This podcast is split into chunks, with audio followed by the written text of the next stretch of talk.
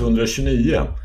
Det här är veckan efter att Raymond Green spöade Jordan Poole och skämde ut sig själv på ett sätt som nästan saknar motstycke i NBA sen Kermit Washington slog sönder Rudy Tomjanovic huvud och ansikte. Eh, otroligt dyster händelse när man ska försöka jaga upp sig för en helt fantastisk NBA-säsong som väntar. Så vi kommer förmodligen att lyckas glömma det där förr eller senare. Men vi ska naturligtvis prata om Draymond Green idag också. Och inte bara nöja oss med det Nick hade att säga i Nicks hörna häromdagen. Vi kommer också att prata om mannen som, eller om han ens är en man, han är född 2004 men han är typ 2,20 och heter Victor Wembanyama och har ja, i princip vält halva NBA på ända genom två uppvisningsmatcher där han spelade mot ett, eh, ett G-League-lag.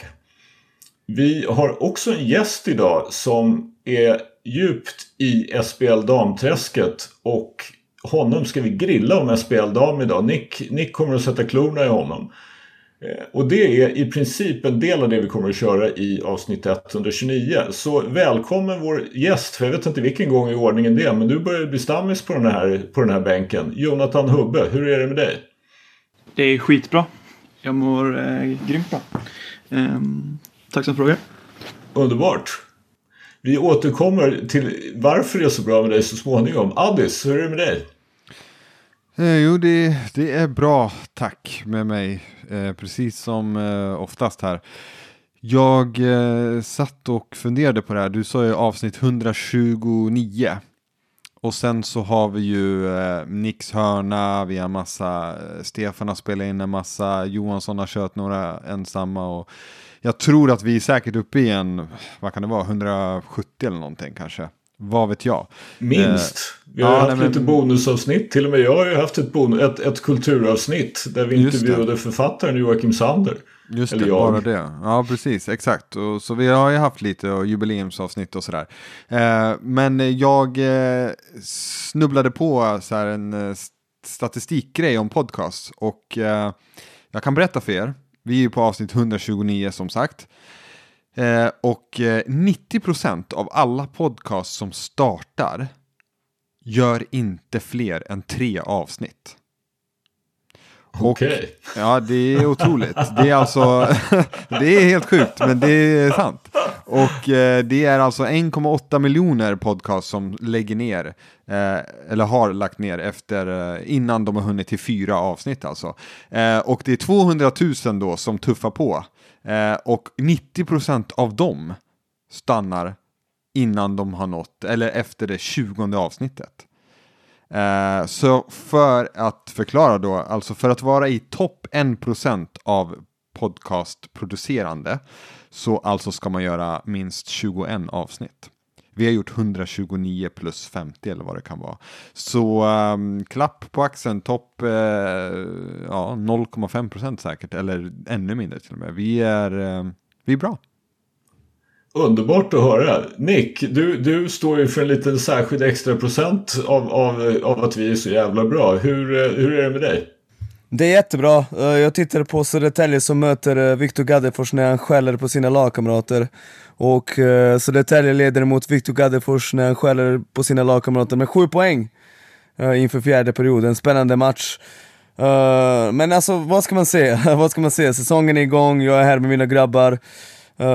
Bänkvärmarna, alltså där är ju där är min existens, det är en del av min identitet det här faktiskt. Och den här en och en halv timmen per vecka är uh, ja, det finaste jag vet. Så let's do this. Men jag vill ha lite mer entusiasm från Hubbe. Vi frågade Hubbe hur läget, han bara ja men jo tack det är bra. Jag vill höra det skälla för fan. Han, han, sa, ju, han sa ju att det var jättebra.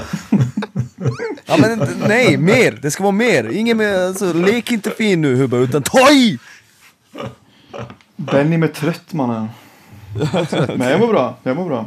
Ja, men bra. Men eh, vi, går till, vi går till Draymond Green. Det var ju alltså så att eh, på en träning så det kom ut först att Draymond Green och Jordan Poole hade haft vad man kallade för en, en eh, altercation där det framgick då att eh, Draymond Green på ett eller annat sätt hade slagit Jordan Poole. Sen 24 timmar senare eller vad det nu var så läckte ju den här famösa videon som jag är helt säker på att du som lyssnar på det här har sett.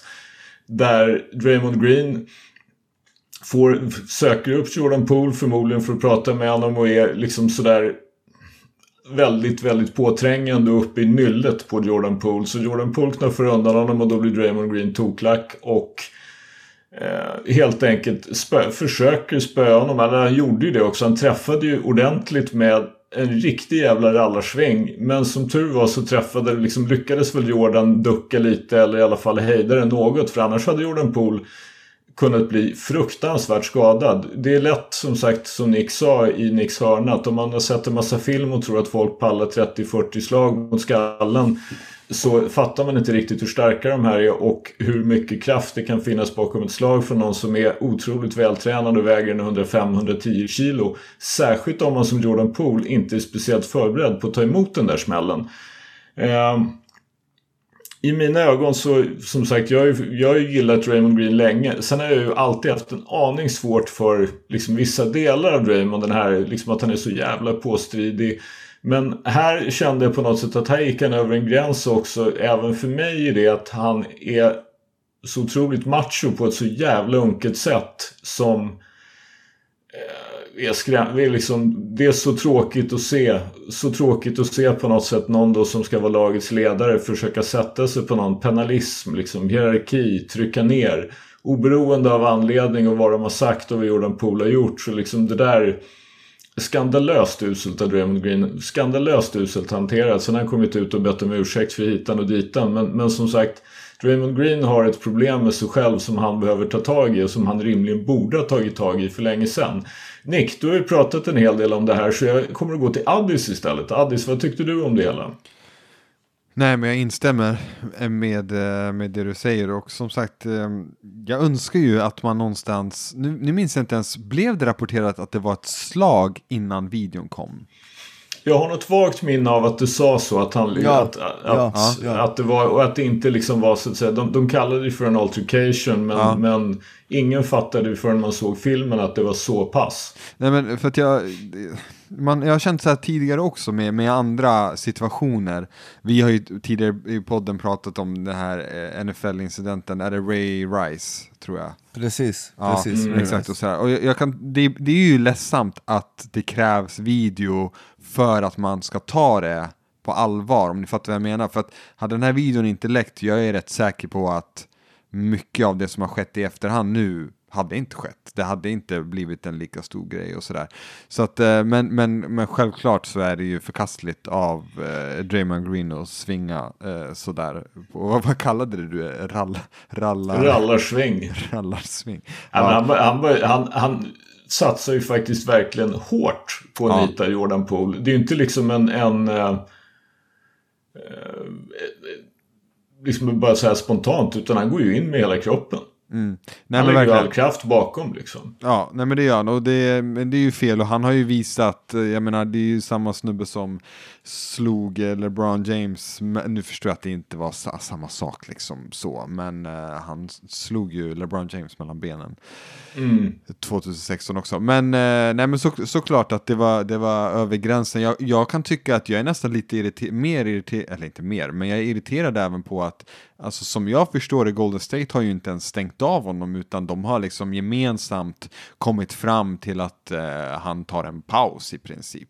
Det är mm. det, jag, jag har inte sett någon avstängning eller någonting och det kan jag tycka är jäkligt märkligt. Uh, för att dels är det ju en rätt kass signal att skicka att ja, men, han, han, han uh, slår någon i ansiktet och får som straff då, eller vad man nu säger, ja, det blir att man gemensamt kommer överens om att han jobbar lite på sig själv. Jag, jag kan tycka att det är konstigt för att spelare har blivit avstängda för mindre. Eh, Draymond mm. Green har ju i princip blivit avstängd för mindre det här slaget mot LeBron. Eh, mm. Uh, men, men ja, så det kan jag tycka är lite, lite märkligt. Jag blev förvånad, uh, framförallt när det finns en video sådär, att, att det inte blev större konsekvenser för uh, Draymond Green. Det är väl inte, allt är väl inte sagt och gjort än i och för sig. Det finns väl en möjlighet att, att Golden State under den här tiden, de liksom, det, i och med att säsongen inte har börjat så mm. Eh, och de har ju varit väldigt tydliga med att de tycker att det här är liksom Det här är vår sak att hantera. Det är ingen annan som egentligen har det här med att göra. Så att det typ är en family affair. Jag håller inte riktigt med om det faktiskt. Jag... Eh, jag tycker att ni som en, som, som, liksom, som en organisation och särskilt som en organisation som ju på något sätt ändå framställer sig som att de bryr sig om saker och ting och ska stå för någonting så är ju faktiskt det här ett läge där ni kanske behöver markera. Även om det ju för sig är liksom ett sportsligt problem och det kan bli jobbigt i, i hur man ska hantera Draymond och allt det där så är det ändå liksom Draymond är inte dum. Det är klart att han liksom, ja då får man väl förklara det för honom. Så här är situationen. Vi, vi kan inte liksom bara låta dig komma undan med det här med typ inga konsekvenser. Mm. Eller, eller rättare sagt inga konsekvenser som han får ju säkert konsekvenser i Golden State men alltså vi behöver se till att du får konsekvenser som världen ser också. För det är inte en familjeaffär eller liksom en Golden State-affär eftersom alla sett vad som hände så är det inte det längre. De kan inte hantera det så. Nej. Nej, ja, men vi får vänta ja, se. Ja, det, Nej, men det är, väl, det är väl bara, vi får väl vänta och se om det blir någonting mer. Men jag, jag reagerade i alla fall på det, att det inte eh, lades fram mm. mer kraftigt eh, av mm. Golden State just då. Och även, du sa att eh, familjeaffär och sådär. Alltså så vitt jag vet så har ju NBA självklart rätten att agera också. Eh, de har ju stängt av folk för vad de har gjort. Alltså utan att mm. laget har gjort någonting. Mm. Eh, så ja, men, eh, ja. men jag vet inte om, om de tycker det här att det här sker på något sätt liksom utan. Jag, jag fattar vad du menar. Men jag, jag, jag, tänker att i och med att NBA egentligen inte har sagt särskilt mycket om det här så är det möjligt att det finns. Alltså inte vet jag liksom om det finns något i kollektivavtalet eller någon praxis att liksom, ja, men det här har hänt på en träning. Det här, att de har samma uppfattning som Golden State. Att det här är någonting för Golden State att lösa. Mm. Alltså till skillnad från när, när om, om Draymond Green klockar LeBron James på nötterna och alla ser det under en match så är ju Ja, då, då äger ju de frågan. Då är det på något sätt deras sanktion. Då är det inte liksom upp till Golden State längre. Jag vet inte om det, om det finns men, den typen av regelverk. Ja, men, men ja. jag tänker direkt på... Um, ja, nu, nu är det ett... Uh, way back får vi gå då, men uh, det var ju så att uh, en spelare förut, Latrell Sprewell, han ströp ju sin eh, tränare. Eh, och det var väl på en träning tror jag. Han vart ju avstängd. Det är korrekt. Det, han, det stämmer. Säsong, det stämmer. PJ Carlissimo. Ja, jag tror att han blev avstängd eh, alltså typ halva säsongen om jag minns rätt eller något sådär. Så att, ja. Men jag vet ja. inte. Det kan ju ha förändrats sedan dess. Det där var ju typ 97 eller någonting. Mm. Ja. Hubbe, vad har du på situationen? Um, alltså jag tycker Dre är jävligt töntig och har alltid varit jävligt töntig. Uh, osäker, um, skriker mest, hörs mest. Um, jag är inte förvånad att uh, det här händer honom faktiskt. Uh, det ligger i linje med hans beteende allmänt uh, utåt sett så. Ja, jag, alltså jag, jag är inte förvånad alls. och jag avskyr det faktiskt. det, är, det är riktigt pissigt. Eh, det är det. Mm, mm. Absolut. Och han är ledare liksom. Eh, och man gör inte sånt. Eh, jag tror Nick sa det under hans, eh, hans hörna att det är ingen ledare liksom. Alls. Nej. Nej, och det håller jag med om.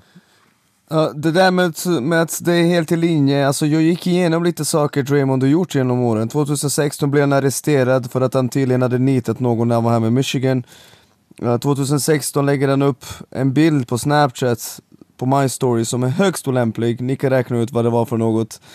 Uh, jag minns 2018-19, uh, han dribblar bollen i slutet av matchen mot Clippers, Durant blir less på honom, och han bara skäller ut Kevin Durant i flera minuter. Folk som var i hallen sa att det var liksom otrolig jävla syn. Det var, ja, det var ju helt sjukt att han ska liksom skälla ut Kevin Durant. Och det är en av anledningarna till att Durant drog.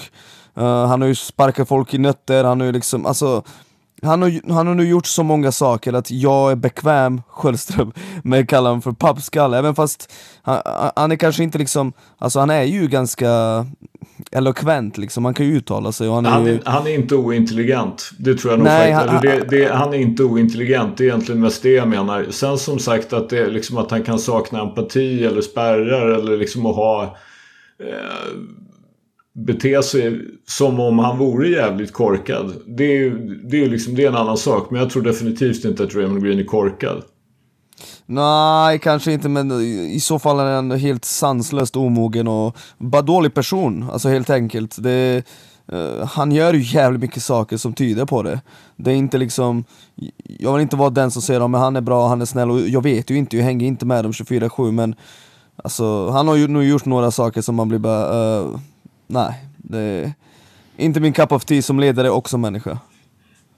Jag, En jag bättre Pat Bev typ.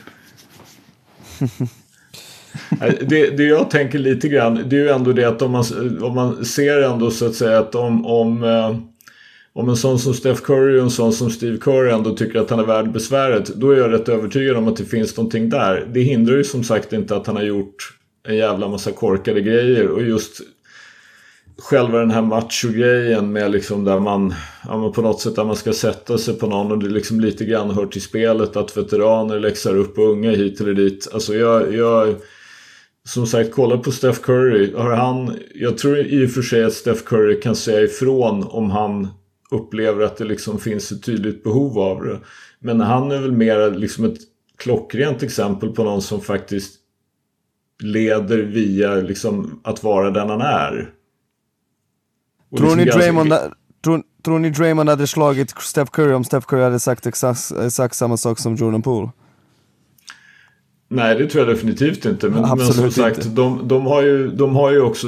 Där kan man ju, det kan man ju tycka vad man vill om. Men han och Steph Curry har ju en gemensam positiv historia. Där, där, eh, som han och Jordan Poole inte har hunnit bygga upp. Så det är ju inte bara en fråga om att han är liksom smart nog att fatta att han ryker om man spöar Steph. Utan det, det har nog också andra, andra saker med det hela att göra. Men jag håller med.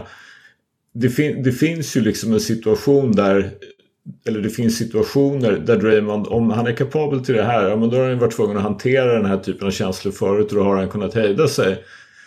Eh, nu gjorde han inte det. Och det hänger ju förstås ihop med ett antal saker. Att han liksom, ja men antingen om han är, alltså om han inte gillar pool och han liksom på något sätt räknar med att det blir ju förstås inte samma konsekvenser av att klappa till pool som att klappa till Curry. Jag menar klappar han till Curry på det där viset då tror inte jag, då, då, då wavar ju Golden State honom. Liksom. Hans karriär är De bara, över. Ja. gör, de, bara gör, de bara gör sig av med honom. Liksom. Japp. Men eh, det där är ju också så här, ja, jag, jag fattar, men eh, Jordan hade ju inte slagit Pippen i ansiktet heller. Han slog ju Steve Kerr. Det är ju, jag tänker att det är lite samma sak. Alltså Ja men absolut, absolut. Det, det, de fattar bättre. Och, alltså, Kevin Garnett har ju slagit två av sina lagkamrater back in the day. Han har slagit Wally Serbiak i ansiktet och han har eh, slagit en stackars typ second rounder Rick Rickert. Rick Rickert. Däremot blev han slagen av Anthony Peeler, så... Ja, i match till och med. Ja. Eh, ja, där, där visste han ju bättre än att inte slå tillbaka.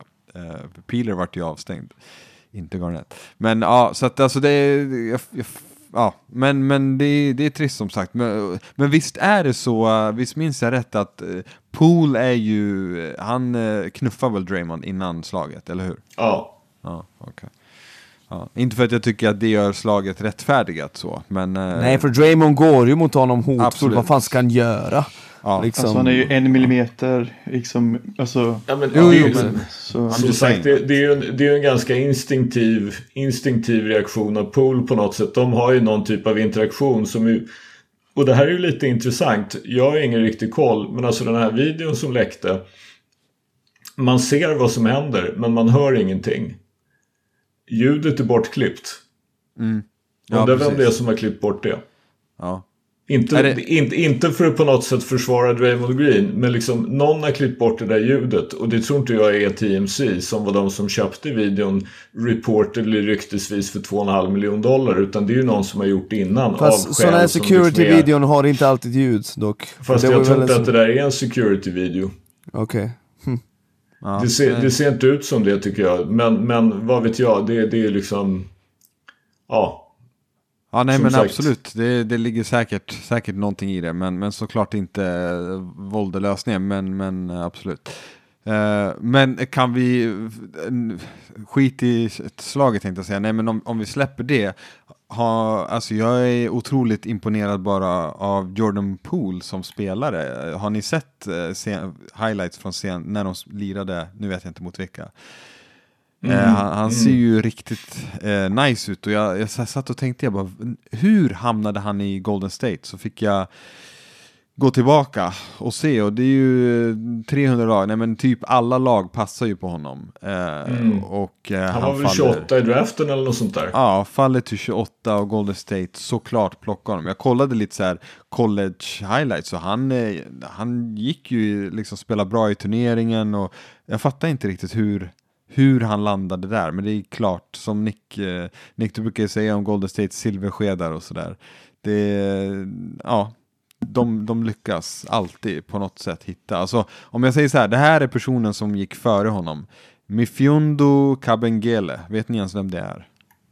Nej. Nej. Det, det är ett namn jag Ja, känner igen för, jag för att jag vet att han är draftad. Men liksom Ja. inte, inte, inte någon Dylan Windler. Ja, är det så? Men eh, vet, vet ni vem Dylan Windler är? Han var väl i Cleveland? Cavs, legendaren. Ja, ja, det står att han Canton Cleveland Charge. Eh, ja, G-League-legend. Men ja, ni fattar, det är ju eh, ett gäng skräpspelare eh, innan Pool. Mm. Så att, Mm. ja, där hade de flax, eller ja, det är väl skills på ett sätt då. Ja, men, det, måste, det måste man väl ändå, apropå det här med silverskedar, alltså där, där vill jag, jag går ju inte med på det här. De har ju ändå, så att säga, de har ju faktiskt tagit fram honom själv. Jag menar, de har haft honom i G-League och liksom hållit på. Hans första säsong var ju inte mycket att hänga i gran. Då var de ju rätt risiga. Jag för mig att det var den säsongen, 1920. Då, det var väl då Steff var skadad. Då snittar han 9 poäng och skjuter under 40% från två för starta 14 matcher. Så de såg ju någonting. Men året därpå då får han 51 matcher. Då börjar det ju liksom hända något. Sen i fjol, det var ju då han, han liksom exploderade. Ja. Så det är 22 år gammal. Så som sagt, jag, jag, alltså, det är ju klart, du kan inte göra... Som klubb kan du ju inte göra precis vad som helst. Det måste ju finnas någonting där. Alltså... In, ingen hade kunnat drafta mig när jag var 20 och liksom göra mig till, till NBA-spelare. Men eh, det finns ju tveklöst klubbar som är bättre på att utveckla spelare än andra. Ja, men så är det. Jag menar, det, det är ju bara att kolla liksom på, der, på deras ja, på deras track record överhuvudtaget. Nu råkar de ju ha James Wiseman som är... Han gick. De tog, vad tog de honom som? Tog de honom som... ett, nej, tvåa va? Tvåa var det. Anthony Edwards gick etta, sen tog de James, Wi- James Wiseman som tvåa. Men annars är ju liksom Clay och Steph och Dre ju draftade sent. Liksom. Wiseman är sämst av dem alla också. Ja. Eller vi kanske kommer Kumi- till det Ja, senare vi kanske kommer till det lite senare som sagt. Men vi, eh, vi ger oss med Draymond Green där. Vi får väl anledning att återkomma till det. För det, det blir ju onekligen så att eh, den här typen av saker har en ganska tydlig påverkan på, eller kan ha om inte annat en tydlig påverkan på hur en säsong ser ut för ett lag. Nu ska de ju hantera det här. Och det är ju någonting vi har anledning att återkomma till det här med, ja men alltså, Draymond sa ju någonting på sin presskonferens där han liksom blev utfrågad om det här och där han gav sin bild och där han ju medgav att liksom, det ser ju för jävligt ut, hur fan kunde jag göra sådär?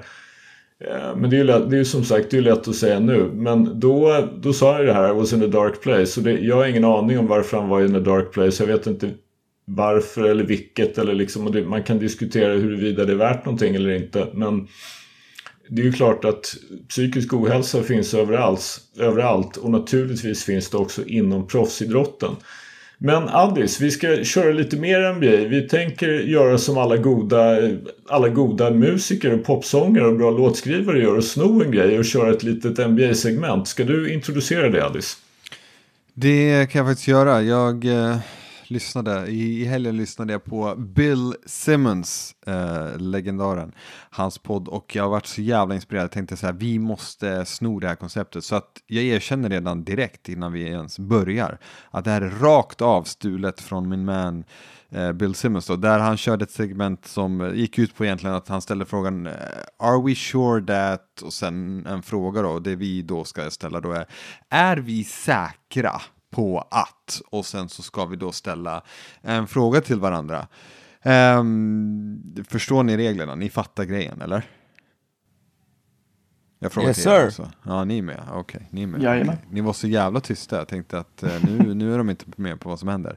Eh, för jag har ju en, eh, en direkt och jag kan börja med den då. Eh, och det, det är eh, apropå helgens händelser och, eller förra veckans då där Victor eh, Wembanyama som är tok-etta, kan man säga det? Alltså det är så säkert att den här killen kommer gå etta i nästa års draft. Det kan vi ändå säga. Att han, han skulle i princip kunna, vad skulle kunna hända? Skulle han kunna eh, dra ett korsband? Han går ändå etta, eller hur? Ja. Japp. Det gör han. Japp. Ja. Okej, då kommer vi till eh, min fråga då. Är vi säkra på att man inte ska ta Scoot Henderson över Wembanyama? Ja, vi är säkra. Det, Ska man inte göra det? där. Eller frågan blir egentligen, är vi säkra på att Wembanyama ska gå före Scoot Henderson? är, är man det? Är vi säkra? Wembanyama är den största talangen någonsin kanske. Vad snackar du om? Okej. Alltså, jag, jag, är- jag är också säker. Jag har faktiskt ett jävligt enkelt skäl. Och det är det att Scoot Henderson är 1,85 va? Är han inte det? Jo, typ. Ja. Och det, En det räcker- 88 till och med. Okej, en- ja, men han är, han är 6 fot 2. Frågan är om det är med skor eller liksom hit eller dit. Alltså jag tyckte Scoot såg jättebra ut också. Han är väl lika klart tvåa som, som Wembanyama är etta om man får tro på alla de här. Men alltså det är inte så lätt att bli stjärna i NBA och vara 6 feet 2. Alltså spel, spelet har ju gått lite grann. Alltså det, det är inte säkert att du blir stjärna för att du är 2,20 heller. Men alltså det skadar inte att ha en viss storlek och en viss atletism. Alltså alla är inte Trey Young. Nej. Han, han, är, han är, tycker jag, lite för kort för att liksom, jag ens ska överväga att ta Scoot Henderson före Wembanyama. Och då är det inte det att Wembanyama är 7-4, men som, som Wembanyama såg ut, herregud. Alltså om han, om han utvecklas bara lite grann så har han ju liksom den ena ostoppbara moven efter den andra. Alltså det som får mig såklart att ställa den här frågan är ju historiken av att ta centrar högt i draften över guards. Vi har sett det tidigare, eh, inte bara guards, vingar också för den delen. Jag tänker eh, det mest kanske närmast oss är ju Greg Oden som går före eh, Kevin Durant till exempel. Där alltså- Sam Bowie gick före Michael Jordan. Ja, precis. Sam Bowie, Olajuwon får man ju säga. Alltså, lägg Ja men vänta. Va, vad är det vi snackar om? Fucking scoop, någon scoop eller scoot snubbe Fast- ska gå före och Såg du, såg du de här videoklippen? Vad är Ja, det men- vi snackar om här? Vet du, alltså jag satt två, det året, vänta, Greg Oden han blev draftad 2007 tror jag. Visst är det så? 07, jag tror det är 07. 06 sitter Addis, 17 år typ, sitter på datorn. Minns ni Quicktime Player? Kommer ni ihåg det här? Quicktime. Det var typ, man spelade videos på den. Satt med så här videos på Greg Oden och jag tänkte så här, det här, det är ju nya Shaq. Det här, Greg Oden kommer ju, det är ju helt, det är fullt rimligt att han går före Kevin Durant, tänkte man. Så var det icke. Eh, Jordan kan man ju ta också. Eh, Ralph Sampson som kanske är mest lik eh, Wembanyama i kroppen. Han är ju också typ 2,20 lång. Han gick före Clyde Drexler en gång i tiden. Vi vet hur det slutade. Och så vidare. Jag tänker på skadorna. Alltså Wembanyama är... Är han jordens största skaderisk? Typ. Nej. Nej. 2,20. Jag, skulle- jag, jag skulle säga att Chet Holmgren är, är en större skaderisk. Okej. men, ja. Ja, Ch- Chet, etta, Wembanyama. Ja, det är rimligt. Eh, Chet hann ju inte ens spela en match och så Nej, skadade han precis. sig. Eh, Men ja, jag bara funderar på, är det så att man igen går snett det här med skadorna? Vi har sett alla de här superlånga, Yao Ming, han såg hur fin ut som helst i typ fyra år. Spelade 82 matcher varje år och spelade med Kina på somrarna och allt vad det är. Och så bara, boom, tack och hej. Men jag, jag tror så här Alice, att jag, jag ger dig att du har helt rätt i det. Att naturligtvis är liksom historiken här. Jag var tvungen att kolla upp Ralph Sampson bara för det. Han spelade alltså tre säsonger. Han var 2,24. Jag såg honom på college redan faktiskt. Det var ju helt Klart sjukt. du gjorde. Ja, men det var, vi, Central hade en amerikansk coach och han hade lite videor så vi, vi kunde se alltså videotaper, VHS. Så vi kunde se då Ralph Sampson i college. Det var ju, liksom, det var ju helt sjukt. Jag var typ, vad kan jag ha varit? 16-17 någonting. Och, och man ser en snubbe som är 2,24 och kan lira. Men han lirade alltså tre säsonger. Sen redan hans fjärde säsong är nere på 43 matcher, 48 matcher, 19 och så vidare och så vidare och så vidare. Och sen liksom så han har i princip fem säsonger kan man säga som han är NBA-spelare. Så var han borta i två år och så har han en hygglig säsong till. Eller rättare sagt en skadefri säsong men han är ju redan slut som spelare. Han gick till Golden State och spelade 61 matcher, startade 36 men snittar 6 poäng och 5 returer. Det... Så du har en poäng. Men jag tror att om man, om man, tittar, om man tittar på hur Wembanyama såg ut så är det ju ändå så att liksom, i det här läget, ja det är klart som fan att du tar Wembanyama därför att om det är så att är han frisk i 10 år det var ju som Woj sa och som Bill Simmons tyckte att Woj underdrev. Woj sa ju den som får Wembanyama, det laget blir värt en halv miljard dollar till direkt. Och Simmons sa liksom han har fel, det är minst en miljard dollar. Så det, ur, ur det perspektivet så är det ju en, en Alltså draften handlar ju lite grann om potential. Man kommer inte att få första picken i draften så många gånger. Jag är rätt säker på att man svingar för eh, för Wembanyama över skot. Även när man tar liksom de här grejerna som du pratar om i, i eh, alltså skaderisken som ju är substantiell. Eh, Så tar man ju ändå, man tar den risken. Man tar Ja. Wembanyama. Nej, men jag, alltså jag håller ju självklart med. Jag hade också gamblat, men jag vill bara att man ska tänka på att det, det är en jävla gamble ändå med skador. För att sådana långa personer blir alltid... Har någon ens fullföljt en karriär? 2,20? Typ inte. Manut Boll kanske. Mm, mm. Så, Han ja. var 2,39 eller något sånt där. Ja. Ja.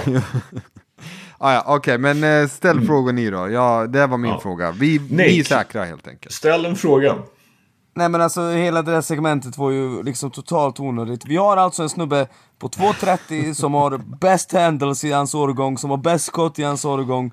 Som har 2,20 liksom längst inte armar. 2,30.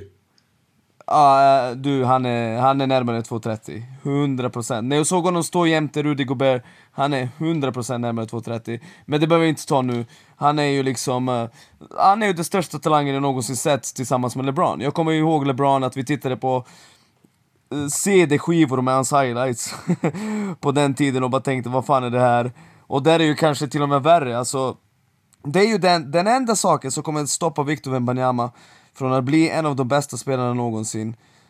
Topp 5 är skador. Det finns inget annat, alltså han är ju så redan, han är så polished den grabben. Så är det topp Han är ju fem för fan- någonsin? Ja, ja, ja, ja nej, det, det finns inget, alltså, Vänta, chilla.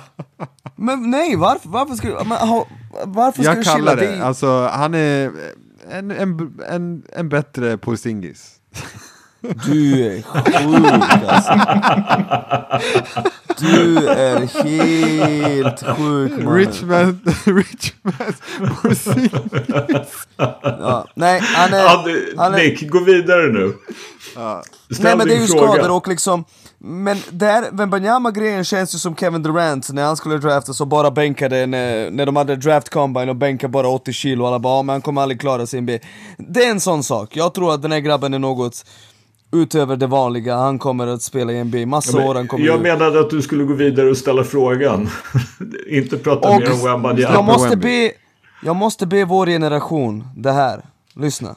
Vi får inte vara dumma i huvudet som old heads idag. om 20 år när Victor Wembanyama spelar med typ flera dudes som är lika långa som han och verkligen äger, då får vi inte sitta här och säga ja men vet du vad, på min tid så var Russell Westbrook mycket bättre och sådär. Alltså vi får bara acceptera att alla de här stora centrarna som fanns förr i tiden, alla de kommer ha skills, alla de kommer kunna skjuta, basketen går framåt, de kommer bli så mycket bättre än spelarna idag. Och det är bara kul och normal utveckling i hela den här grejen. Uh, min fråga, är vi säkra på att Zion Williamson är i form? För att jag såg någon, någon försäsongsmatch highlight och alla bara oh, han är tillbaka, bla bla bla. Jag tycker att det syns ganska tydligt att han har tappat lite av sin explosivitet. Jag tycker inte att han ser ut att vara i jättebra ja, form. Alltså jag håller lite med, jag såg, jag såg bara highlights från en av matcherna. Alltså han är ju fortfarande en freak, alltså det, det ser helt sjukt Exakt. ut liksom. Men, men jag tyckte också, men det är så svårt med honom för att det ser aldrig ut som att han går hundra. Eh, han kan liksom ta det mot korgen och det ser, det, jag, hans motor är, eh, han kanske går 100, jag vet inte, men det ser, det ser så enkelt ut för honom. Så det ser liksom aldrig ut som att han, han tar ut sig, om ni förstår vad jag menar. Han lunkar ju Japp. typ, och bara lunkar förbi folk. Och dunkar, Eh, så, ja, kanske.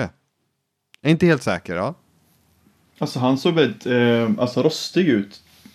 Ehm, Väldigt rostig. Han tappade bollar, han kastade iväg bollar, blev dubblad och fick panik. Alltså, han var, hmm, han var lite sisådär men han kan ju blocka skott och dunka som, som alltså få kan. Så han har ju låga dalar men väldigt höga toppar. ehm, nu under säsongen i alla fall. Ja, och sen har han ju inte heller spelat på ett Mm. år. Så att jag tänker att det är väl Precis. kanske inte konstigt heller om man är rostig och ser Nej. lite, ja, sådär. Men, men vad, jag har ju sett den här jämförelsen, eh, en bild på honom idag mot va, samma tidpunkt förra året eller vad det är. Han sitter i samma pose och sådär. Han ser ju i, ut att vara i bättre form i alla fall. Men, Alltså, ja. Jag tänker att om, om Williamson är, inte vet jag, men säg liksom 95% av vad han har varit en gång 100 så räcker ju det. Liksom. ja, jo, såklart. Såklart. Och om man väger 118 eller 120 istället för de här 130 som man brukar vara listad som och de kanske 140, 145, 150 eller vad han nu har vägt när det varit som värst. Så är ju, då, är ju det också en win. Då, då, jag tror ju liksom att jag, jag kommer ju vara misstänksam. Jag har ju varit misstänksam mot Zion länge just för det här med hans, alltså, hans spelstil och hans tyngd. Alltså, det, hans kropp utsätts ju helt enkelt för enorma påfrestningar när, i och med att han är så atletisk, han flyger så högt, alltså då landar han ju tungt. Det är ju det är inte konstigt. Det har vi ju sagt länge utan att det handlar inte om fatshaming utan mer liksom det kanske, du, du kanske inte ska väga 130, du kanske ska väga snarare 115. Och nu ser den ju ut att väga i alla fall 120. Och då, ja, som sagt, är han, är han 95% av vad han har varit förut? Jag menar, han hade ju den säsongen, vad gjorde han? Han snittade 27 poäng på 60% från golvet och ingen kunde stoppa honom. Alltså, ja. Ja. Som sagt, jag, vi, vi, jag säger så här Nick. Jag återkommer om 20-25 matcher så får vi se om jag är säker eller inte. Just nu går det inte att vara säker på någonting med honom. Preach. Hubbe, ska du ta en Är, är vi säkra? Mm. Eh, jag har en här faktiskt. Vi ska se här. Eh, är vi säkra på att DeJounte Murray och Trey Young kommer samexistera? Du gillar den där Hubbe, du gillar den där. Vem, vem var Jag är ju en, och- en, eh, en vurmare av uh, DeJounte Murray. Stor vurmare där. Ja, alltså det är ju eh, så här. Personligen så är väl kanske inte Trae Young, om jag var en eh, backcourt-kollega, om jag var och var rätt bra, och Murray är ju lite speciell också, vi har ju avhandlat hans sommar. Visst var det Murray som, som Japp, eh, japp. ja, Som beefade med Banquero Ja, och slog, bo slog bollen i huvudet på folk och hade sig. Ja. Ja, med det i åtanke, med Murrays sommar i åtanke så kanske det, nej det kanske inte kommer gå jättebra. Eller jag, jag vet inte. Vad tror ni andra? Men eh, alltså det är ändå usage eh, och assist. Då var de i topp fem. Liksom. Alltså, Båda, så, båda två alltså? ja, exakt, exakt. Så båda gillar Ehm, bollen? Ja, otroligt mycket. Eh, dock är det väl bra för Young att ha en bra, eh, ja, alltså defense med Murray tänker jag. Eh, det blir ju ett jäkla steg upp mot Mm. att ha Bogdan Bogdanovic där. Mm. Ja, men det, jag tror det är två saker. Alltså, frågan är ju, tycker jag, legitim. Men det är ju två saker i det där. Och det ena är ju det att, ja men, alltså i någon mening så tror jag så här att Atlanta har gett eh, Trae Young ett max. Han har liksom sista året på hans kontrakt som väl börjar i år så kan han opta in för 50 miljoner dollar. Han är the face of the franchise. Han har tagit Atlanta till conference finals. DeJounte Murray har ju andra kvaliteter men har spelat i ett skitlag. Alltså för mig är det ju liksom, om det här går söderut då, är det inte, då kommer inte Atlanta att betrakta det som Trae Youngs fel utan det kommer att bli DeJounte Murray som får skit för det. Och det tror jag att någon rimligen kan förklara för honom. Och de bör ju kunna passa hyggligt ihop. Och dessutom så har ju för tillfället i alla fall Atlanta ingen annan egentligen vettig som de kan spela som point guard. Så jag, jag gissar att de spelar inte mer än kanske 20-25 minuter per match tillsammans. Sen liksom sätter, när Young är på bänken, då lirar Murray. Och tvärtom. Och då, då tror jag, liksom, givet att de har liksom lite olika kvaliteter så bör de på något sätt kunna liksom, de, de borde på pappret kunna samexistera men sen är ju då frågan liksom det här med egon och, och, och allt vad det är. Men alltså att, att, att Trae Young egentligen inte skulle kunna, det är lite grann som med Harden. Kan Trae Young spela off-ball? Det vet vi ju inte men det är det vi förmodligen kommer att få reda på.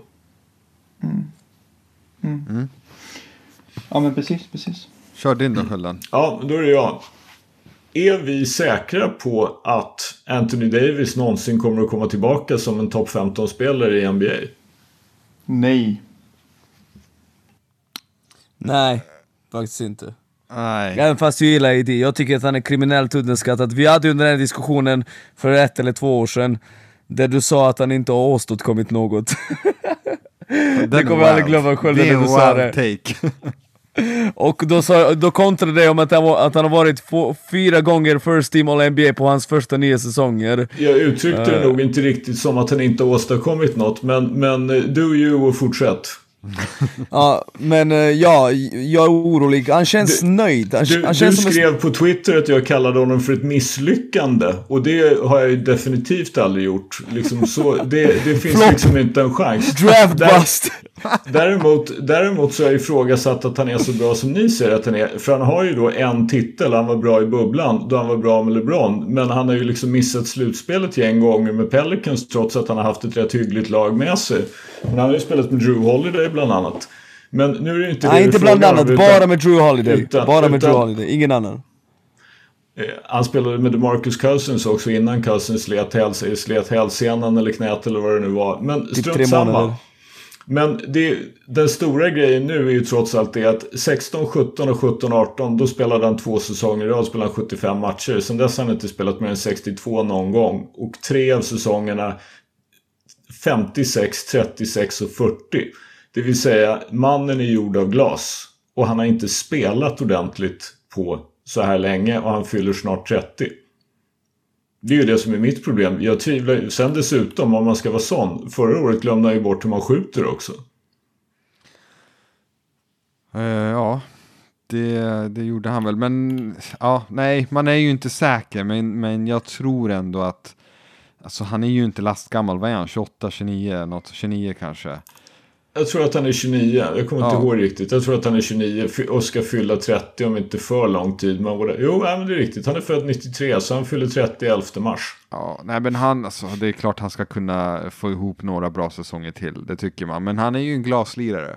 Han har ju, och det är ju inte så här, han åker ju inte på de här, ja, jag drog ett knä borta en säsong, utan han åker ju på massa småskador. He, alltså, han, han haltar runt hela sitt liv känns det som. Han är aldrig hel. Men, Lower eh, back tightness och sånt Ja, men det, är- ja, det är mycket sånt där. uh, Olika, hela, kropp, hela hans kropp är ju skör. Så. Men, uh, ja, och ni Men, på vem det, det tycker, jag- jag tycker att det är oroväckande att han liksom inför någon av de här preseason matcherna nu så säger man liksom just det lower back tightness. Och om jag var Lakers så skulle jag nästan ha sagt liksom rest på en gång. Det gör ju alla andra. Alltså när de inte spelar någon i startfemman, då är det ju bara rest. Mm. Du måste väl inte säga att han har en skada om, om du ändå inte... Jag menar, du kan ju teoretiskt bara säga rest. Liksom. Mm.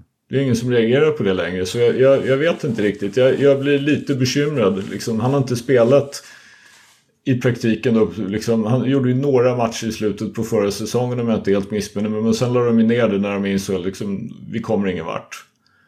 Eh, så han har ju spelat väldigt, väldigt lite, egentligen två år i rad. Och att han då fortfarande då när man går in, de inte ens har påbörjat en ny säsong, lower back tightness. Liksom, oh. Ja. Nej, det är Men alltså det är ju så här varje år. Alltså man eh, byter eh, coach, man har ett annat, eh, eh, alltså gymmet är annorlunda och det är så mycket snack varje år om att, men det händer ju samma saker liksom. Um, så jag undrar lite, det kanske bara är alltså bullshit att, att alltså, det är någonting jobbigt för honom. Jag vet inte riktigt. Uh, det är ja. konstigt i alla fall. Ja, nej, jag får se. Så, och det är så roligt, Skölde, du har ju pratat om hur dåligt Lakers har varit sammansatta och sådär, utöver LeBron och AD. Mm. Eh, läser man idag att Rob Pelinka, han får en fyraårs extension. Man bara, Varför då? Har han gjort någonting bra? Alltså, det är Anthony Davis-traden. Sen ja, sen, bara... sen, sen satte han väl ihop ett, ett bra lag till bubblan ändå. Det får, det får man väl ändå ge Men han hade ju tur. De snubblade ju på Rondo och så vidare. Det var inte mm. som att... Ah, det här, han snubblar på. Det är... Varför snubblar han inte på andra lag? Ja, men alla kunde få Rondo då. Det är det jag menar. Det var inte som att han bara hittade honom på någon... Alltså, ah, jag vet inte. Han är, jag är inte imponerad i alla fall. Nej, inte ja, men alltså... Inte heller. Ja, men, sen, är, det kan väl vara så att man, ja, men, som sagt den här Alltså vem vet vad som låg bakom Russell Westbrook-traden? Liksom det, men, men det är ju den... Alltså det smärtar mig att säga så mycket som jag har försvarat Russell Westbrook genom åren. Men den satte ju tillbaka dem något brutalt. Ja, nej tyvärr. Jag har också de blev av med allt djup och de fick liksom en spelare som ju absolut ja, faktiskt liksom var en... Han var ju inte produktiv, tvärtom så var, liksom, blev han ju en, en han blev ju liksom en black om foten. Mm. Eh, kaninhål, ja. det gillar vi ju, förlåt. Jag måste bara ta den här. Det är trivia time gubbar, jag har en fråga till er. Rajon Rondo, jag nämnde ju honom. Ge mig lagen han har spelat i. Celtics, Lakers, Cleveland, ja. Atlanta, Clippers. Ja. Clippers. Ja.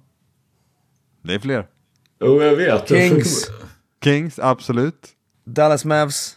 Chicago yep. Bulls. Ja. Chicago Bulls. Det är ett till. Ha, har vi inte tagit alla?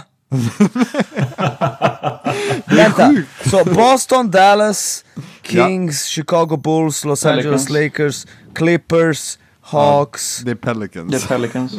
ja, oh, just det. Just det. det är helt sanslöst. Vad hände? Han, han var, man trodde att han var så här en Boston uh, Bleed Green till hans död. Boston och Lifer. Och så var han en klubb per år i princip sedan dess.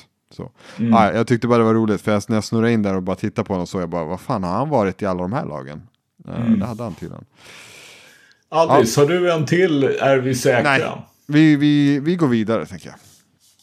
Vi går vidare. Vi återkommer med mera NBA nästa vecka. När, för NBA börjar den 18. Vi kommer säkert att missa en eller två matcher av säsongen innan vi kommer med den stora domen och predictions och hela det där paketet. Men, men äh, ja, vi, vi, vi återkommer med det nästa vecka. Har vi något mer att säga om Wembanyama? Vi har väl egentligen i någon mening klarat av det i och med Addis. Är vi säkra om Wembanyama? Eller är det någon som vill säga något mer?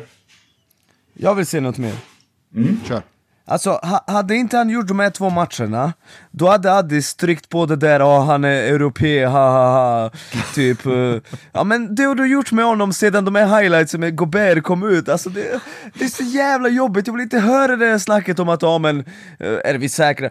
Så, är det någon här som vill betta på att han inte blir topp 5 någonsin om han är skadad för hela karriären? Ska vi casha ut det här om 20 år? nej, nej, men, nej men låt oss säga att, att du har möjligheten att satsa pengar, hade du gjort det? jag är emot det. Jag, jag hade shortat den grejen. Jag aldrig... Alltså du är sjuk, du är Jag- jag- sjuk! Jag menar, ja, Jag hade lagt jag, jag skulle, jag Han är skulle också- 2,30! Han Studsar är, bollen som en point guard! han är inte Som en två- point guard! Nick, skrik inte och han är inte 2,30. Sluta, inbilla dig inte det, för det är han inte. Men är Han, han, han, är, han är lätt en, 2 eh, 2,25 Han är lätt 2,25 Det är han, alltså hur, hur lång är Porzingis? Han är typ 2,23, 2,24 eller Ja, något så sånt. de är samma. Eh, nej men kolla. Eh, ja, ah, förlåt, Hubbe, kör, kör. eh, Är han inte bara lite snabbare Rick Smiths eller?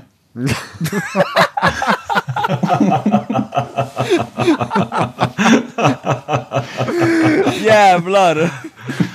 ja, Rick, alltså, nu- Rick hade ju handles, Rick hade handles Nu, också nu, nu, nu kände jag lite grann Men, att nu, nu, jag nu blir jag svara? snart Nick. Jag måste Ja. bara svara på Nicks grej. Alltså, jag håller med om att nu när jag såg honom vart jag imponerad på riktigt. Han tog stepback tre år, alltså från hörnet, från loggan. Han har ju en dream shake. Ja, alltså jag är jätteimponerad. Alltså han är otrolig så här.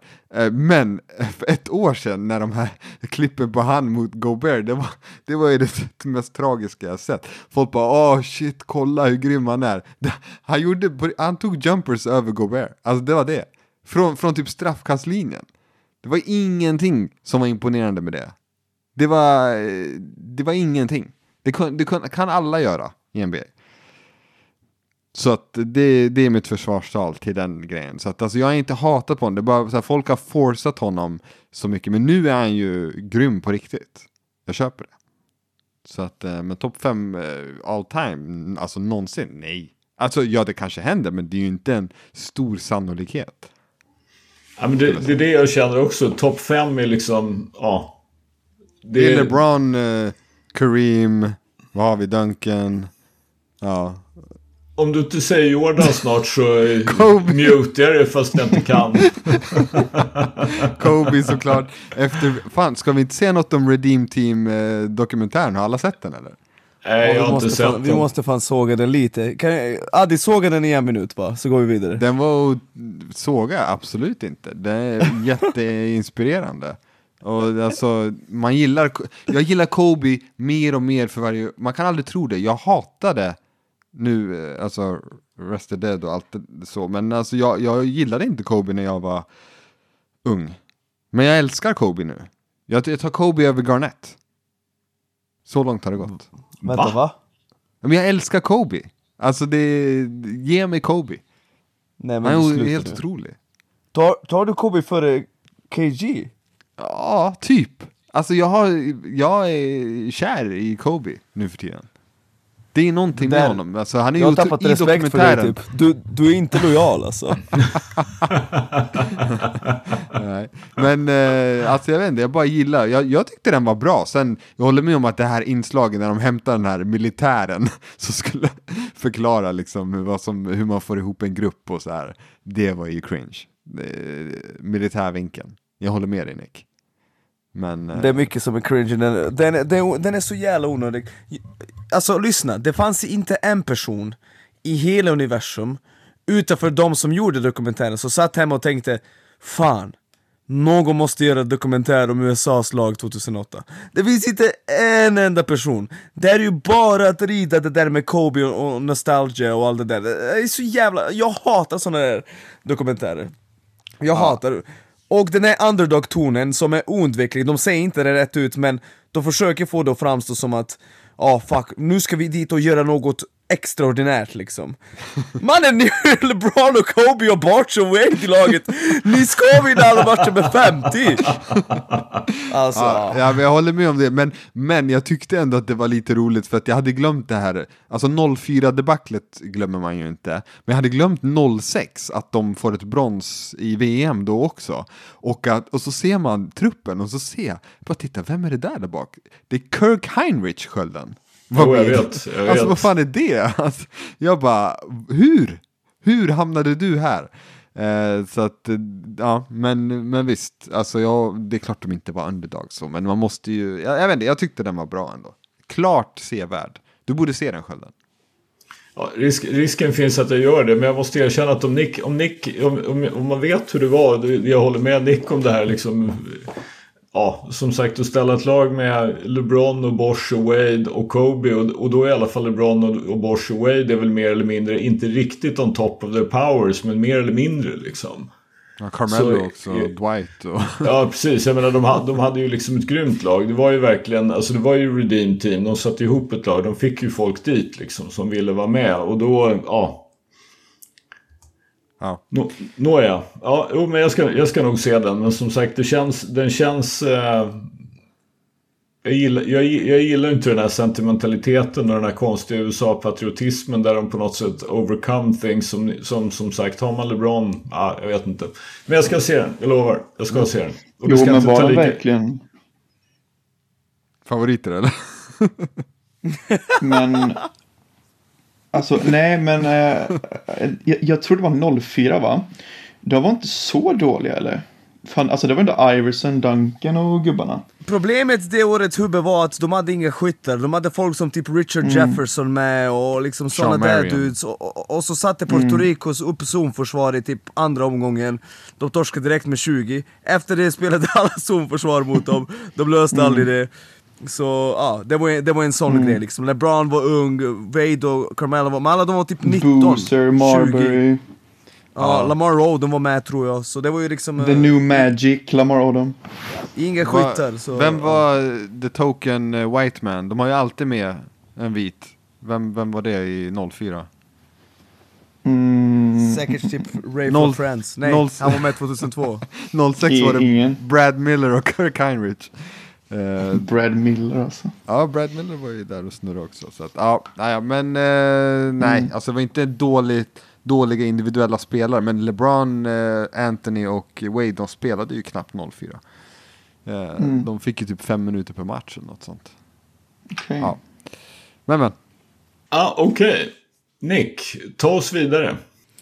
Uh, nu går vi tillbaka, eller nu går vi framåt Till SBL baby Uh, ni vet hur mycket vi älskar SBL här i podden Vi älskar det så mycket att vi fick Addis att se en match Uh, Det är ju fan i mig helt otroligt Han har fortfarande inte köpt uh, abonnemanget uh, Sköld, Inte skölden heller Hubbe, har du ett sådär årskort? Till SB Hell menar du? Eller dam? Ja, Eh, dam har jag. inte till här Eh, big no. Ja, hur som helst. Ni vet att vi älskar SBL här i den här podden trots att ingen tittar på matcherna. Jo, jo, men jag kollar ändå. Men hur gör du det? Full stream? Eller vad gör du? Nej, alltså kompisar. Okej. Men i alla fall, eh, det händer grejer, det händer grejer. Som exempelvis att uh, Borås vann mot Umeå igår, startar 4-0, ser faktiskt mycket bättre ut än vad jag trodde de skulle göra.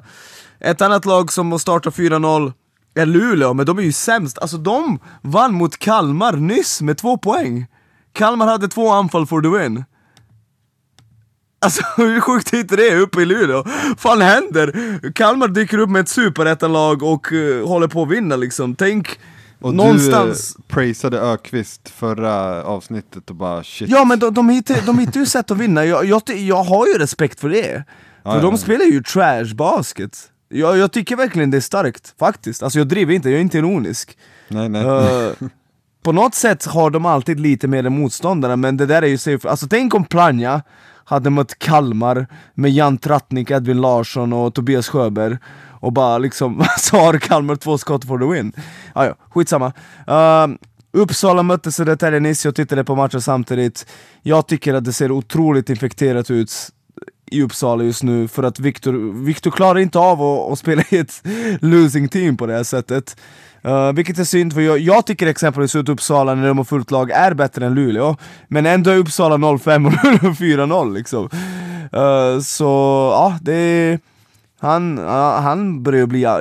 Jag, jag kommer lägga upp lite sekvenser på Twitter, alltså första anfallet typ Så blir han svinarg på Hannes Ekovic och det var han som liksom slog fel passning, man blir bara vad fan gör du? Uh, det är frustrerat, infekterat. Uh, och sen har vi Jämtland som har vunnit, de har spelat två bortamatcher borta mot Södertälje och Köping och i båda de har haft 30 poängs ledning. Alltså, Jämtland är bra. De är bra, de kommer nog köra över allt och alla fram till slutspelet. Jag ser inte hur någon ska kunna matcha dem, inte ens Norrköping.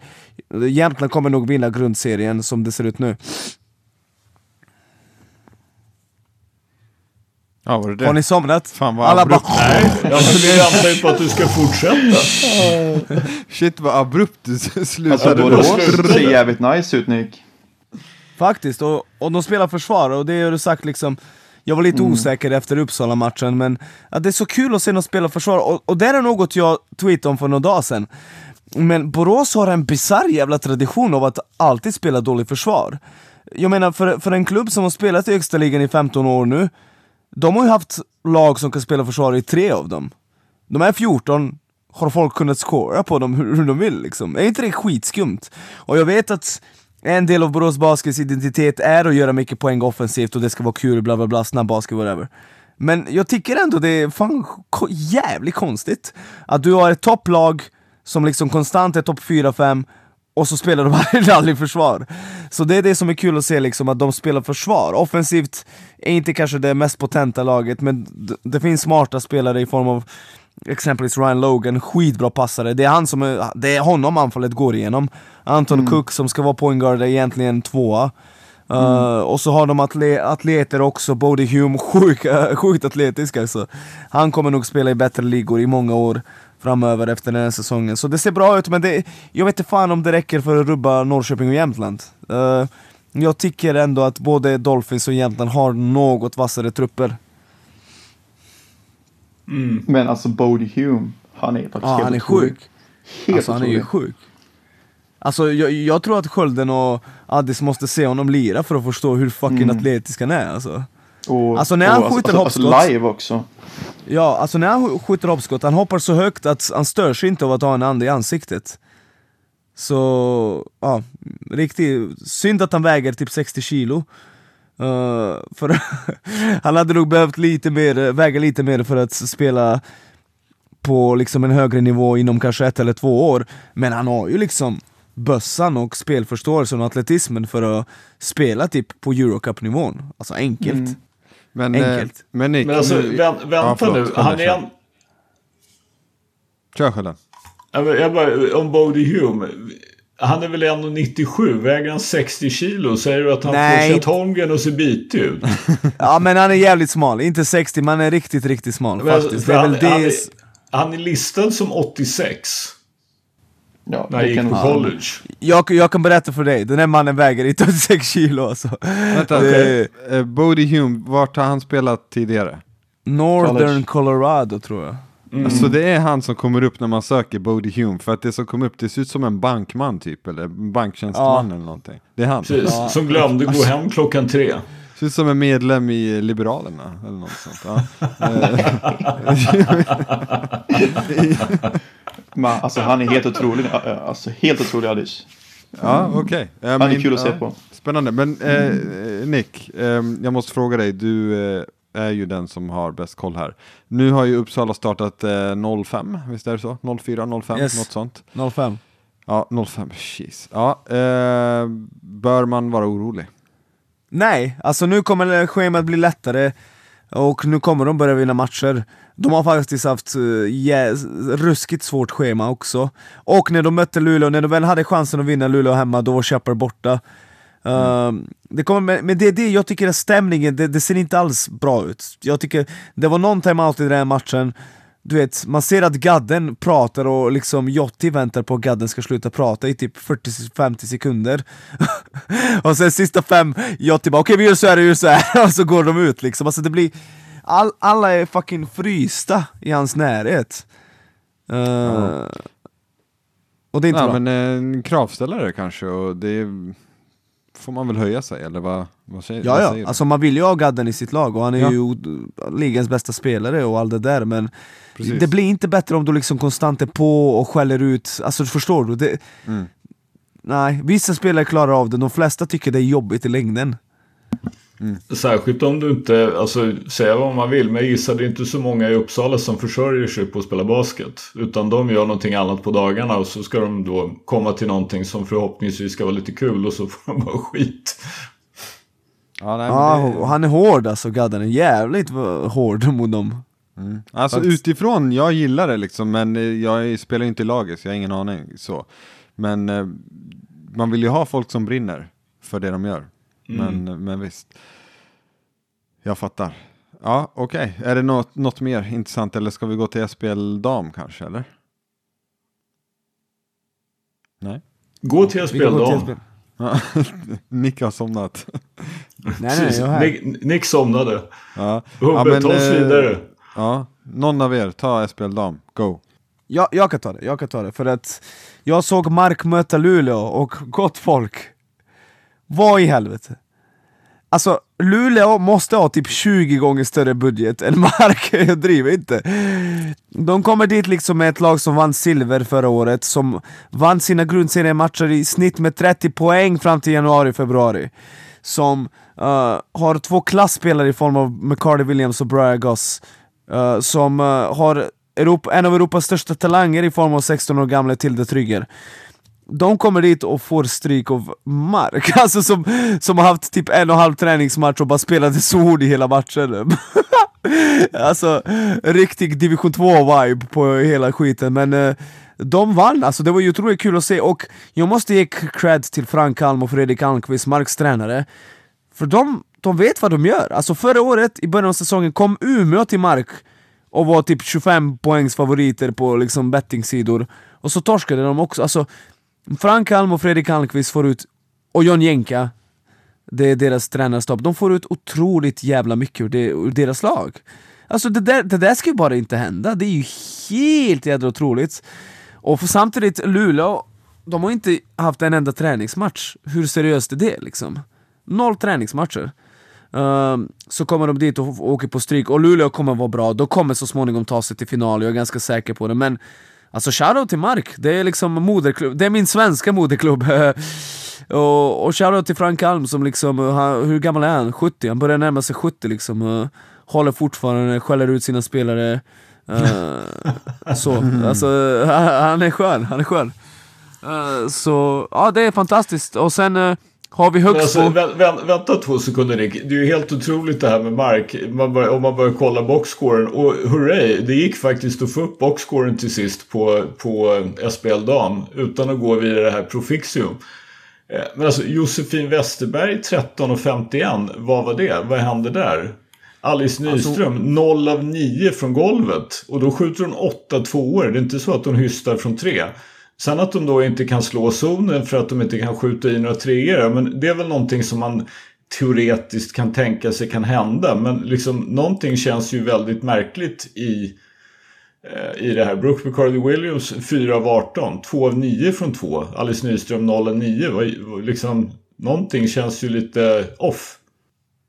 Nej men alltså, jag tror en anledning är att som sagt de inte haft träningsmatcher, de bara började spela liksom. Och sen, alltså markzon, det är egentligen en zonförsvar som sen förvandlas till man-man ibland om vissa rör. Alltså, jag fattar inte vad de gör. Och vet ni vad? Jag tror inte markspelare fattar vad de gör. Och, Jo. och, Ibland, Jo. och det är typ därför det funkar för att liksom alla blir förvirrade och liksom ingen, man, spelarna måste nästan improvisera lite i det här zonförsvaret. Och de gjorde det jättebra och vann. Uh, Och sen gå, kan vi gå vidare till Göteborg där Södertälje vann med 30 plus mot Högsbo och såg för jävla bra ut. Trots att uh, Eldebrink Frida inte var med. Uh, Ja, jag har sagt det, jag tror att Södertälje kommer promenera sig till den här titeln. Många tror att Luleå kommer att vinna, jag tror inte det Uh, Många tror, bland andra Addis Nimmerstam tror på Uh, Tror och ber för, Södertä- för Södertäljes nedfall uh, Men jag tror inte den kommer komma för de är De är ju bra alltså, de är ju Även fast de är jättesmå Och så har de många guards, men alla de är ganska smarta, anpassningsbara guards liksom. Det är inte så att Matilda Claesson eller Anna Sten kräver boll direkt, utan de, de kan komma in och vara rollspelare. Uh, Louise Halvarsson 22 poäng, 13 returer, hon är tillbaka. Uh, Så ja, de såg uh, vassa ut. Och sen sista matchen som vi måste ta upp. Uh, Borås 7 torskar mot Uppsala med, vad var det, 18 eller något sånt? Uh, Det tycker jag är omgångens överraskning för att Sjuhärad, uh, jag trodde att de skulle kunna besegra ett lag som Uppsala på hemmaplan Så där finns det ju saker att förbättra eh, Det är inte den bredaste truppen i ligan och så, men eh, eh, Hubbe, har du någon, några tankar efter matchen? Mm, jag tror vi måste ha tålamod tror jag. Eh, och eh, ha alla friska och hela innan vi börjar dra, dra växlar av det, tror jag. Ehm, och vi, är, alltså, vi har ju supermycket konstiga saker, men det är ingenting jag tror att vi inte löser. Eh, det är en jävligt bra grupp att jobba med eh, och en skön grupp att jobba med. Så jag tror att vi löser det, inga problem. Ehm, bara gneta på så att säga. Ehm, vi ska ju alltså säga det att Nick körde en liten fräckis där på Hubbe som ju faktiskt är då assisterande coach i just Sjuhärad som torskade mot Uppsala. Så skickade han upp honom mot väggen och bara boom, kom igen nu Hubbe. Mm. Så det, det, var en liten fuling. Den var inte snäll mot en gäst. Men, men jag tycker du sköter det bra Hubbe. Varsågod och fortsätt. Nej men eh, jag förstår ju liksom. Um, vi släpper, eh, tror jag det är 50, 57, 56 eh, returer mot Uppsala och det, det ligger kanske mycket i det. Um, men jag vet inte riktigt. Det, det måste sätta sig allting först och det är ett nytt lag och det är en ny klubb och det är ny, det är ny stab och det är nya spelare. Liksom. Det, det får ta sin lilla tid och eh, det är viktigt med tålamod. Det kommer bli bra det här. Jag tror på det till 100%. Right. Hur är det Hubbe? Du laddade ju av en massa hot takes i en gemensam chattgrupp idag. Har du, är det några av dem du vill offentliggöra för världen? Eller var det bara det att du, du eh, stod och körde liksom tunga marklyft och befann dig på en, en, eh, en mental plats som lämpade sig för hot takes? Eh, jag kan ta en i alla fall. Mm. Sure. John Wall kommer spela fler matcher än Anthony Davis gör. Ooh. Mm, nej. Det är ett. Den är het för det är fan, John, vänta nu, vänta nu. Jag Let's fattar. Go, baby. Jag kallar AD glaslirare nyss, men alltså John Wall, senaste tre åren har han spelat 40 matcher. Han har spelat på de, sen... på, på de senaste fem har han spelat 113 och 390. Alltså mm. förra året så stängde ju just ner honom. Du kanske han hade kunnat spela, men ja, i alla fall. Ja. Det är ju inte oberoende av varför han inte har spelat så tror jag det är klart att man tappar av att spela så lite på fem år. Mm. Mm, mm. Ja, det är klart man gör det. Men jag tror på John Wall. Han såg riktigt nice ut nu senast. Men det är också preseason så jag ska verkligen ta lugna ner mig kanske. Men... Um... Ja, ja, men, men i alla fall. Men, alltså jag har den... några till här annars. Kör på. eh, Lakers, de torskar play-in. Du tror alltså de tar sig till play-in? Är, det, är det det som är hot take? hot taken är att de tar sig till play-in. ja, men typ alltså. Uh, ja, men fan vad deppigt. Nej, men jag, jag, jag har högre tro. Jag tror Nej, tror du verkligen det Alice? Jag tror på LeBron. Ja, det gör jag med, men fan, det ser risigt ut alltså. Äh, I och för sig, de har ju Pat Bev nu. Det är en otrolig lirare. Och ledare. ja, exakt, exakt. Nej, Bev, men... Eh, vänta, vann inte Pat Bev i uh, play-in senast? Eller var det jo. när han ställde sig han på borden? Han har alltid och... gått till... Uh, play-in. Ja, men precis. Nej, ja, exakt. um, sen har jag en till här. Uh, Lowry, jag är out på Lowry. Gabe Vincent kommer starta. Alltså Kyle Lowry, inte Lowry Markkanen. Utan Kyle ja, Lowry i Miami. Kyle Lowry i Miami. Fan, jag är så out på han nu. Han är gammal, trött och det är, eh, det är rest och det är inte med laget. Och, alltså, mm, det är dags att kanske byta upp sig där.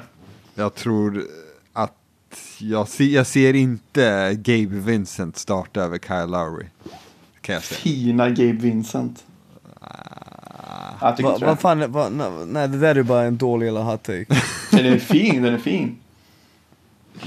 Okej, okay, då har vi en till här. Ja, men, ja. Vänta, får jag bara, alltså, för, förra året så var ju problemet med Kyle Lowry var ju att han, det här har ju aldrig blivit offentligt exakt vad det var, men han missade ju en hel del matcher på grund av, och inte minst även under försäsongen så missade han ju matcher på grund av eh, eh, personal issues, alltså personliga problem. Liksom, så det var väl förmodligen någonting som inte stämde med familjen. Men han startade ändå 63 matcher för Miami. 13 poäng, 7,5 retur. Sen att Gabe Vincent var sensationellt bra med tanke på att han är liksom odraftad och, och rätt liten och liksom allt vad det var. Jag tror ju ändå att Miami tänker ta reda på om Kyle Lowry kan komma tillbaka till, till någonting. För de gav ju honom tre år och 90 miljoner. Det, det vill de ju liksom se. Var det värt det eller ska vi liksom försöka göra oss av med honom? Eh, så- Ja, men det är ju det. Jag tror att det dröjer om inte annat innan de startar Gabe Vincent över Kyle Lowry. Men han är också 36 i år va? Mm. Eh, Han fyller och- 37 i mars. Åh herregud. Eh, och alltså hans nummer var ju otroligt dåliga förra året. Alltså 29 procent. Det är inte bra alltså. 29 procent vadå? Eh, om det var från golvet har jag för mig. Så var det Nej. typ 24. Va? Jo, jo procent. Va, Nej, det är ju nej, nej, helt nej, nej. omöjligt. Han skjuter 54 procent från 2 och 38 ah, det var från 3. postseason. Så Postseason det är så det. postseason. Ja. Ja, Fan, var han så risig i slutspelet? ja, han var inte Mm, bra i slutspelet. 29 procent. Men som sagt, då hade han, han hade ju problem under säsongen, liksom personliga problem. Så ja, Ja, alltså för hans skull så, alltså man hoppas ju på han då såklart men ja, alltså Gabe Vincent såg riktigt nice ut faktiskt. Så jag, jag hoppas på han. Ja, kör, din, kör din sista då. Eh, James Wiseman kommer starta. Let's go baby. James Wiseman startar för Golden State. Yes sir. Eh, Det är innan jul tror jag. Okej, Ja, den är innan, innan Den är jul. fin, den är fin. Vem, vem är James Weissmancic. James Weissmancic. Ja, men Ah, han, han, inte han, så kommer dålig, väl inte Nick. före, han ska väl i så fall komma före Kevon. Looney. Ja, det är ju inte omöjligt. Men Nej, jag tänker det. jag tror inte på Wiseman trots det. Varför inte det? Det har jag aldrig gjort. Ja, ja nej, jag vet det. Eller vänta, nej förlåt. För att andra tror på honom. Jag ska... Ja, just det. Konträr. Nej men eh, helt ärligt, jag, jag är inte- alltså av allt, jag, jag, vet, jag har inte sett honom spela så, där han har varit bra. Jag tycker inte han är en bra Mm. spelare. Men eh, det är jag. Och, men ni, ni har, har ni inte lärt er att mitt öga är knivskarpt? Har ni inte gjort det? alltså, det... Alltså, Ni- Nick, utan att vi nämner namn här. När vi var och tittade på Uppsala eh, mot, eh, vad fan var det? Norrköping. Norrköping. Kommer du ihåg en kommentar jag, jag sa direkt om någon spelare? Behövde bara se några minuter. Jag bara synade den spelaren. Ja, du var, du var snabb. Du var snabb på den faktiskt. Ja, ah, ja. skitsamma. Men eh, det är knivskarpt mitt öga och jag dömer ut Wiseman. Alltså, Lamello Ball om inte annat bevisar mitt knivskarpa öga. Ja, Den, den, den måste vi ge dig. Ja, Tack ska du ha. hela världen var out på honom. Alltså, Hubbe. Hubbe gre grejen med Wiseman är att han har inte Mm. gjort en enda seriös match i sitt liv. Du vet, han är ju fortfarande en Royal Project. Du vet, han, jag tror han gjorde en eller två matcher för Memphis på college. La ner Nej. direkt för... Jo, Några men det var några stycken. Det var, det, Det var... var- under 10, men det var inte en eller två. Det var typ fem eller sju. Men, men whatever. Sen spelade han faktiskt 39 matcher för Golden State sin debutsäsong. Ja, när de, när de stank. När de stank. ja, han, Han- ja, gjorde jo, jo, han han har- gjorde tre har matcher på college, by the way. Ja, det så det var jag som var närmare. Ja. Och, och han eh, liksom spelade matcher den här säsongen då Golden State var dålig och han blev bänkad mot slutet av året. Han blev bänkad för det gick inte att ha honom på planen. Så liksom det är inte en snubbe som är liksom Greg Oden som vi nämnde innan som liksom okej, bara han håller sig frisk och vi slänger in honom så kommer han köra över alla. Nej, utan det där är ju fortfarande en project, han behöver ju spela. Han behöver lära sig spela basket. Och Golden State behöver inte en ung kille som behöver lära sig spela basket i sin rotation. Så det var ju din kallaste take idag, de andra var helt okej, jag köper dem, men där, det där är ju fan illa alltså. Alltså, Eh, jag, Nick, jag okej, måste Nick. säga... Men, eh, m- men alltså, ha, alltså, han är inte så dålig. Alltså, det är han faktiskt inte. Eh, han är stor, han är lång, han kan hoppa högt. Han är ändå okej på eh, om det var midrange liksom. Ehm, Jo men han kan kliva ut och sätta lite skott, Alltså, han- nej. Han har ett nice game och jag tror att han kan i Golden State också som är så jävla bra på att alltså, utväxla. Eh, Silverskedar. Ja, i och för Fattar sig. inte Nick hur du liksom kan sluta, hur du kan gå emot det här. Det är helt otroligt. Du kursar Ja, in Nick- Wiseman till alltså, Nick är 2010 i Nick. år. Ja, ja alltså, alltså, alltså Nick är Nick, men jag tror att eh, han kan ta ett stort leap i år alltså. Och jag har ju varit på den här båten sen han, han eh, ja, alltså high school liksom så. Alltså, den här båten är jag på. Fan fin han är. Ja, men jag, jag tror ju lite grann, alltså jag tycker det är jättesvårt att bedöma någon som man knappt har sett. Men han är, liksom, han är 21 och han har då som sagt han har haft en del skadeproblem. Han har haft liksom en konstig, just det här att liksom i, när han gick på college så var det ju då, då kom ju covid. Och sen så fick han en konstig säsong det året som Golden State stank och sen förra året var han ju liksom helt borta, knäskador. Eh, men, men det finns, jag inbillar mig att det finns ju en anledning till att Golden State har behållit honom. De hade ju kunnat försöka trada honom. Det är ju alltså... Det pratades ju om att de skulle göra det för att de skulle ha en chans att vinna en titel. Nu gjorde de inte det och vann en titel ändå. Men eh, ja, jag, jag, är rätt övertygad om att det finns någonting där. Sen är frågan vad. Men för det är ju på något sätt är det ju så. Även om Kevon Looney var bra i fjol. Så det, de har ju inte någon liksom center som kan gå upp mot eh, då måste de ju lita på Draymond liksom. Om du ska gå upp typ mot Jokic och, och allt vad det är. Och, ja. Jag, tror nog, jag är rätt övertygad om att de i alla fall kommer att ge Wiseman en chans i år och titta på honom. Sen om man startar före jul, det vet jag inte. Men, men het, taker. Men, men som sagt, jag är rätt säker på att de kommer att vilja titta på honom ordentligt. Ja, det ska bli kul att se vad han har lärt sig och inte lärt sig. Och uh, med den biten. Det är på rätt ställe i alla fall. Det kan mm. man ju mm. se. Mm. Ja, hörni, vi måste stänga ner nu. 80 minuter. det är dags. det är inte lätt det här. Nej. Hur som helst, ett långt avsnitt 129. Förmodligen blir avsnitt 130 inte ett dugg kortare för då kommer tunga NBA Preview och säkert massor med andra kaninhål innehållande bland annat SBL och Wembanyama och Rudy Gobert och Cleveland, Minnesota och allting annat. Tack för idag, ha det bra, hej då! Ciao!